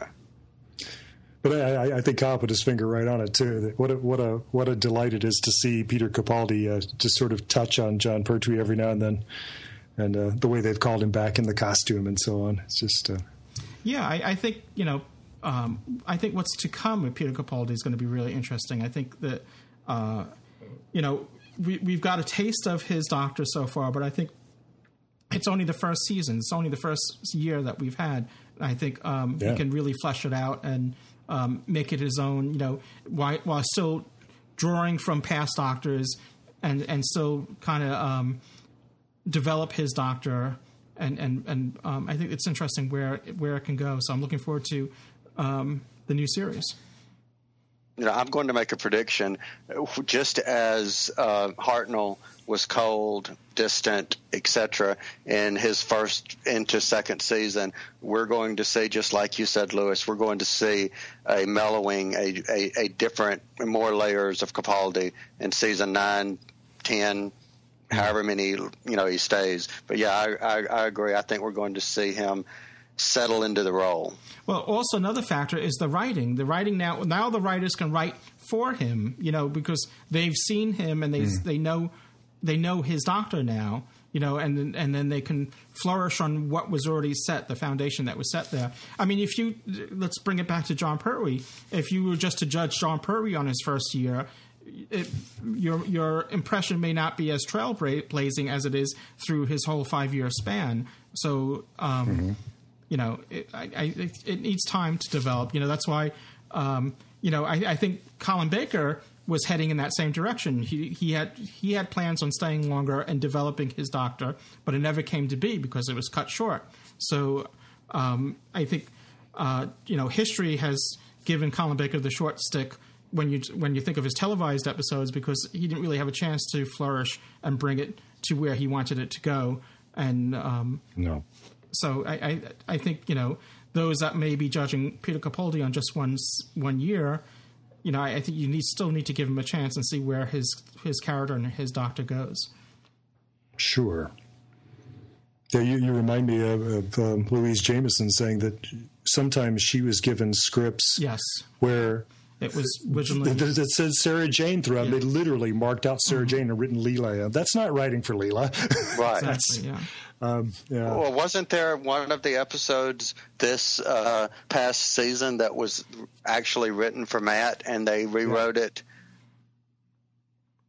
Was it was Possibly, it the robots of Sherwood's? I think maybe. I, I think there was one. I'll look it up and. I had read that too. Yeah, but I can't remember which one it, which one it was. But yeah, same thing. Yeah, that's yeah, that's that's no way to judge uh, an actor or a character, and uh, when they're when they're working on somebody else's script. Getting back to the Sea Devils, any other um, anything else that we need to talk about before we give our final review?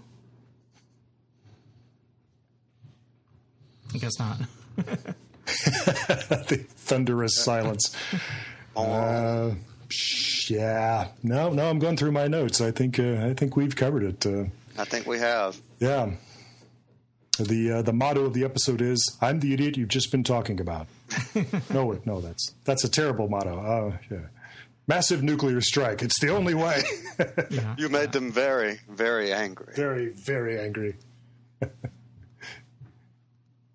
Well, I'm going to say that, that I enjoyed the story. I ha- I should say that I haven't, you know, um, it's been some years. Um, may, I'm, I'm, i may even say maybe a couple decades since I last seen it. So it was good seeing. It was nice. Um, you know, uh, you know, obviously I, have I've seen it a few times before, but um, sometimes memory fades. So um, it was good to get refreshed on it. And um, you know, what what stood out in my memory vividly, obviously, with you know, outside of the Sea Devils themselves, were was that that sea fort and you know taking place out out out at sea and and you know um, being very navy centric and. Um, but it was good seeing everything else being uh, the, little bits of the of the story of the six part story um, that might have faded from memory. Um, you know, being reintroduced to that, I thought it was. Um, it has hovercrafts, as I said, jet ski boats, diving bells, everything but Bond himself. You know, and and and right. um, Jon Pertwee is the is the James Bond of Doctor Who, if you will. And I think this is an excellent example of that. It's um, it's the early '70s. So anytime I'm watching a, a, Doctor Who story, I put myself in the mindset of the early 70s. I, I was at, at the time not watching Doctor Who uh, because it wasn't available to me at that time, but I, I try to put myself on, you know, on, on, my memory of that period. I was I was young then, but I still remember the early 70s, and um, and I, I think this does justice. It holds up well. I mean, obviously, again put it. I, I, always review it in, in that mindset of when it was made. So um, so I, mm-hmm. I, really enjoyed it. Um, I'm going to give it four out of five TARDIS groans. I um, I thought maybe that there are parts of it. Um, since it's a six-part episode, the, the, the the pacing might have slowed down in pieces here and there. Um, it could have been tightened up a bit, but for a six-part story, um, it, it kept going, and I, I, thought it was interesting enough. I think um, as Lee had said, I think what sells this is the acting. If um, if if the actors that were in it were weren't taking this the, the Sea Devils seriously, then it wouldn't have worked. But I think they they, they all did. You know, obviously the principals, Roger Delgado. It's always great seeing him working. Um, this was a before this. Um, Rod, uh, the master was always portrayed as as the villain, you know, as the as the and I mean he's the villain here too, but he's working with the the Sea Devils, where in previous um, Doctor Who stories with the Master, he was always like the villain. You know, he was there was the Doctor versus the Master. So now this is the first time where he's sort of. Um, you know he's working with another you know it's it's not just the doctor and the master it's the doctor the sea devils and the master. So it's it's it's um it's something you know they're trying something different here and i think it worked well. And it's the, the whole concept of the the master being imprisoned and and how he um you know is basically really in control of everything but puts up this ruse about it all. And i, I think all that sort of worked well for this story. And um it's always just interesting to see um you know, Roger Delgado playing the master there. So, my dear doctor, I can walk out of here any time I choose. Then why don't you? Because this place makes a good base for my operations. You see, I'm planning to contact our reptilian friends. How do you know about them? Oh, from the Time Lord's files. More stolen information? Naturally. Well, why do you want to contact them? Those reptiles, Doctor, were once the rulers of this earth. And with my help, they can be so again. Entering I still don't see why you want to help them. What can you possibly gain? The pleasure of seeing the human race exterminated, Doctor. The human race of which you are so fond. Believe me, that'll be a reward in itself. Governor wants to see you, sir. In a moment. He wants to see you now, sir. Better run along, old chap. You're still a prisoner here, you know. Like I said, I I, en- I enjoyed it, and it was, you know I didn't regret coming back and revisiting this story for this review. So Kyle, All right. Lee? Well, I guess. All right. Well, I guess I'll go next. Uh, I agree with everything you just said. Uh, you know what what sold it for me was the interaction between. Uh, you know, Pertwee and Delgado, seeing him and the master together, you know, that was great. I would give it a four out of five as well. You know, it, it this is the first classic that I've watched in quite a while, so it took me a while to get back into that '70s mindset. Um, this, you know, the story. I think there was either episode three or four, it may have been four or five, that I think could have been trimmed. Uh, you know, to tighten it up a little bit. But um, you know, the the overall story I thought was good. Uh, they are actually something that I would like to see return. Um, you know, just to see what from nineteen, you know, seventy. What was it? 72, 73? 72. Uh, 72. You know, just, you know, taking it from there and jumping it forward to see what technology of today you know could do with them. So I'd give it a I'd give it a four out of five easily. So good good good serial. But they, even though it went out in '72, it was, it was actually shot in '71. So and you know, so it was it was written and um, you know came to being. You know, it was came to fruition in um, in '71, and then um, you know it, it went out in February of '72. But yeah, I mean, you know, a strong episode. So I thought, uh, you know, I thought very good. So, Lee, what about you?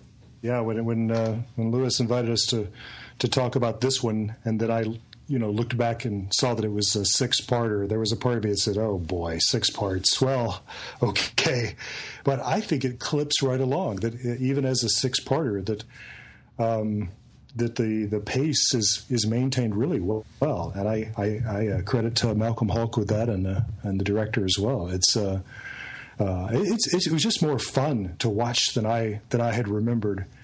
I, I, I would go. I'm, I, if we can do half half groans, I would Yes. go up to four and a half for Yeah. this one. I was, um, you know, you know me. It was it's it's Malcolm Hulke's politics that fascinate me, and uh, and watching what he what he manages to do in this story in his portrayal of the people in power. And I the way I remembered it from from seeing this episode before, Trenchard was hypnotized by the master, and that's why he's helping the master. He's Yeah, not. thought so too. Yeah. Trenchard is, is doing what he's doing because he thinks he's doing the right thing for Britain. Hmm. And and so the doctor says the master's used his patriotism as a weapon. And uh, that was that's just one of those lines that uh, that went off like a bomb for me. I thought, what? This is a very th- there's some very sophisticated ideas in this episode. What what fun! It it I, I was 11 years old when this episode came out. I didn't see it then, but I think the 11 year old me would have loved the the ray guns and the hovercrafts and all that Oh stuff. yeah, yeah. But for mom and dad, mom and dad watching the show with me would have said, "This is a very, very thoughtful piece about how big decisions get made in the world, and um, you know, and who can you trust." And uh, it's it's uh, it is it's uh, it's real easy to, to to underestimate the script. So yeah, I'm saying four and a half TARDIS groans for the Sea Devils. And you know what? I want to interject on what you just said. The, the reason that this show is still around in 2015 is because of that very reason. It's Exactly. because it's very well written and very well, you know, acted and portrayed and all of that. That's why it's still around. hmm Yeah.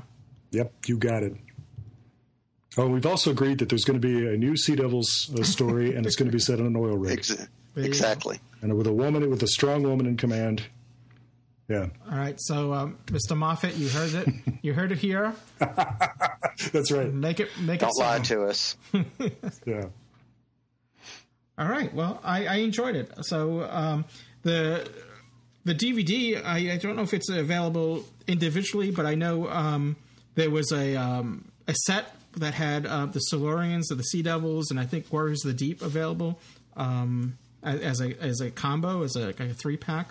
So uh, um, you can get the, the DVD of it, or um, I, I, don't know if it's uh, available on streaming services. Uh, it might be.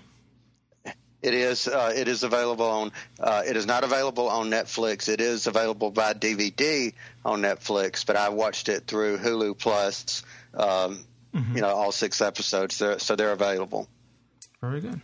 So uh, if you haven't seen it yet, or if you if you have seen it, but it's been a while, as it was in my case, um, definitely um, you know revisit it. It's um, interesting. And as I said, we reviewed um, uh, the Silurians. I think it was coincidentally, you know, it was uh, I, I, think um, 2012 January uh, of 2012. So you know, we didn't plan. It was just worked out this way that um, I think it was um, almost exactly the same time we were we were recording um, three years ago. It might, even to the day it could be. I, I, I mean, I have. Wow. it's very bizarre, but it's just uh, one of those uh, coinky dinks. Maybe the three of us can get together and do Warriors of the Deep. So. but let's not do it in three years. Let's do it sooner. There you go. We're going to get to your feedback in just a moment, but I'd like to remind you on how you can help support this show and keep it going by becoming a Podshock supporting subscriber. For a few dollars each month, it really makes a difference. It helps keep the lights on and keeps the show going. And we'd like to do something in return for you. We'll give you, we'll bump you up in the queue in our live shows. Uh, we have these extra episodes, which we haven't done in a while, which we're, we're, we're bound to do um, very soon. But uh, it's not really for the extras that you're doing it. You're really doing it to really help the show and keep it going. And Podshock supporting subscribers is the mainstay on how we can keep the show going and get it out on a regular basis. So if you'd like to become a supporting subscriber, um, you don't have to be. You know, you can continue to listen to the show and enjoying it without it. We continue, we enjoy just your support in, um, you know, in, in, listening and and being there as well, um, and and participating whenever you can. We always enjoy participation, and like I said, we're getting to your feedback in just a moment. Uh, but you can um, be that much more important to us um, by us helping support the show and keep us going. We're in our 10th year right now. We're this year is our 10th anniversary year. And you, we, we wouldn't be able to be here where we are today if it wasn't for our supporting subscribers. So, uh, again, um, you're not obligated to, but if you'd like to, we do appreciate those that do lend some support so we can keep the show going. So, to become a Podshock supporting subscriber, you can go to our website either podshock.net or arttrap.com, and you'll find banners on the top there on how to become a supporting subscriber. You can click on that and you can become one today. And like I said, we should be getting some extra content out um, whenever we can. We're, we're just focusing on getting, getting the regular episodes out at the moment, but um, you know, with your support, we'll get some more um, extra content out. We got some interviews lined up for you for our next episode. So um, so again, for all those that have been supporting the show, um, especially you know during the the crisis that was uh, Superstorm Sandy, that they continued supporting the show even while we are on hiatus. Uh, I really appreciate that, and hats off to all of you that that have um, you know that, that have lend support to the show that way. So uh, once again, go to podshock.net or arttrap.com and click on the links there to become a supporting subscriber. It really does make a huge difference. Thank you so much. Let's see. We have a couple feedbacks. I think we, we should tackle one of them. As always, you can send us feedback at, um, you can go to podshock.net, our website, and there's a feedback tab there, and you can click on that, and that will tell you how to send us feedback. This, this is an audio podcast, so we always prefer audio feedback, but we'll take whatever feedback you have, and um, um, but I always emphasize, you know, that to keep it concise and short as possible. Um, you know, and so if you want to call the public call box, the number is um, it's oops. It's uh I just lost it. Here it is. It's 206-337-4699, but always go to our website and double check to make sure that that's that's the current number because sometimes it does change. Um, or you can send feedback at feedback at podshock.net. And that's where this feedback comes from, from Tony Uh, he writes, Hi, Louis and Dave. Now, Dave isn't here, but I'm sure he appreciates it just the same.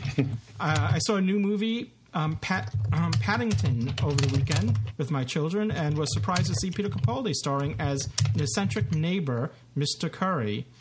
Uh, taking place in England, his first or second scene shows him knocking on a window on a, of a telephone booth, a homage to Doctor Who Police Box, possibly. It was a treat and a pleasure. Uh, it was it was a treat and a pleasant surprise to see him in this movie. Keep up the great work on Podshock, uh, Tony um, Adrade, Portland, Oregon. Uh, Tony, I, I, didn't see the movie, but I did see. Um, I, I, I, didn't see a, a I saw a clip from it, but not this particular scene. Uh, but to my understanding, and I, could be wrong, I, I don't know if he shot this. If this was, to my understanding, I think this was made before his casting on Doctor Who, but I could be wrong on that.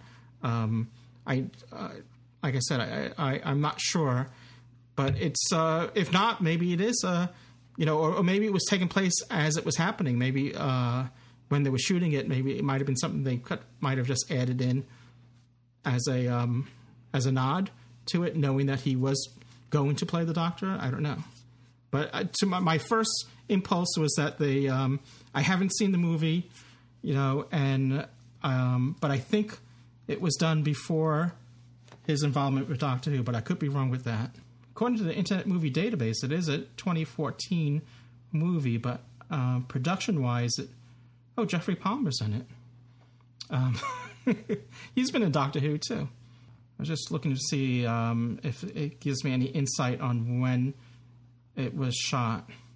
I don't know. Well, if anyone else has any any insight on that, please uh, please let us know. Have, have, either one of you seen the movie? I, I have heard of it, but I mm-hmm. hadn't seen it. I've seen it advertised, but I haven't seen it. Well, you know what? I might be con- I might be con- be confusing it with another movie because this this looks like an animated movie. Am I am I looking at the right no, movie? Now, the one I believe is a live action. Yeah, it's a live action computer one. Okay. Dinner. Yeah. All right. This is one with a bear. No, it is. It's it's okay. He plays Mr. Curry in this. Oh, there he is. Yeah. With with this, um, a little bear will make a big splash from the producers mm-hmm. of Harry Potter. Okay, I was thinking of another yeah. movie. Yeah, this is yeah. It's Padding, Paddington Bear. Wow, I'm just scrolling through the cast of uh, Paddington, and it's full of Doctor Who alums. There's uh, Imelda Staunton and Hugh Bonneville and yeah. Michael Gambon. And, wow. Uh, and Peter Capaldi, of course. And, uh, and, there's Jim Broadbent, who was very briefly the Doctor, if, if you count uh, in case of the fatal death. I, okay, I think the movie that I was originally thinking of was is called The Fifth Estate, which is a live action movie with uh, Peter Peter Capaldi, which like I said, that, that's a 2013 movie, and I think that was done. That might have been done before his casting. You know, actually, it might have been shot actually before his casting. I'm not sure.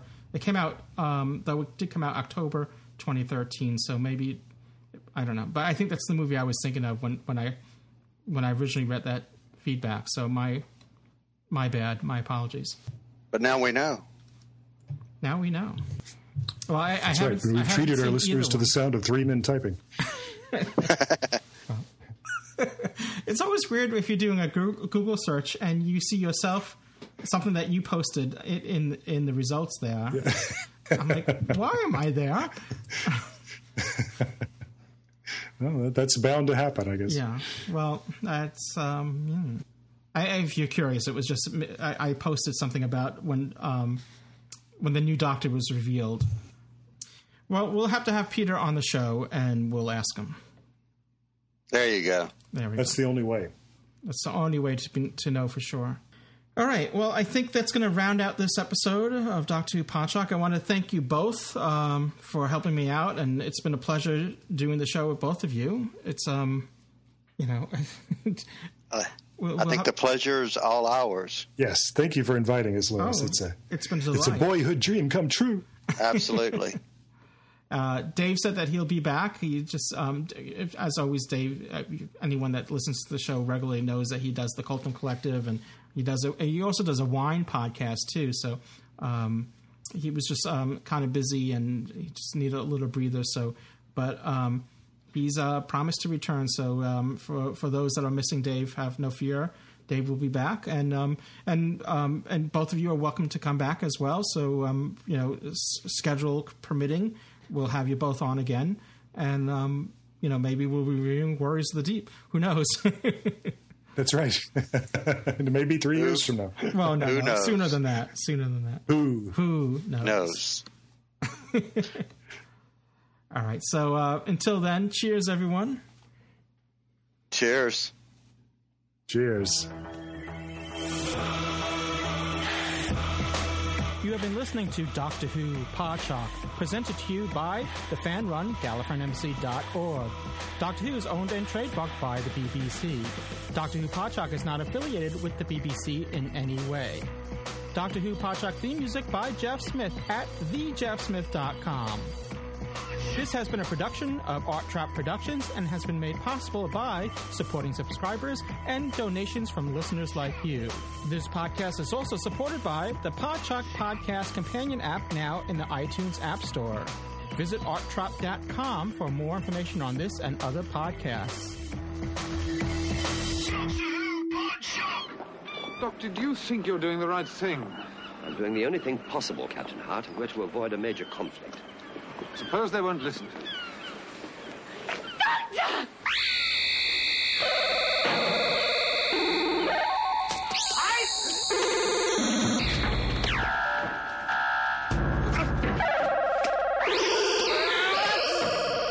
All right, Captain Hart.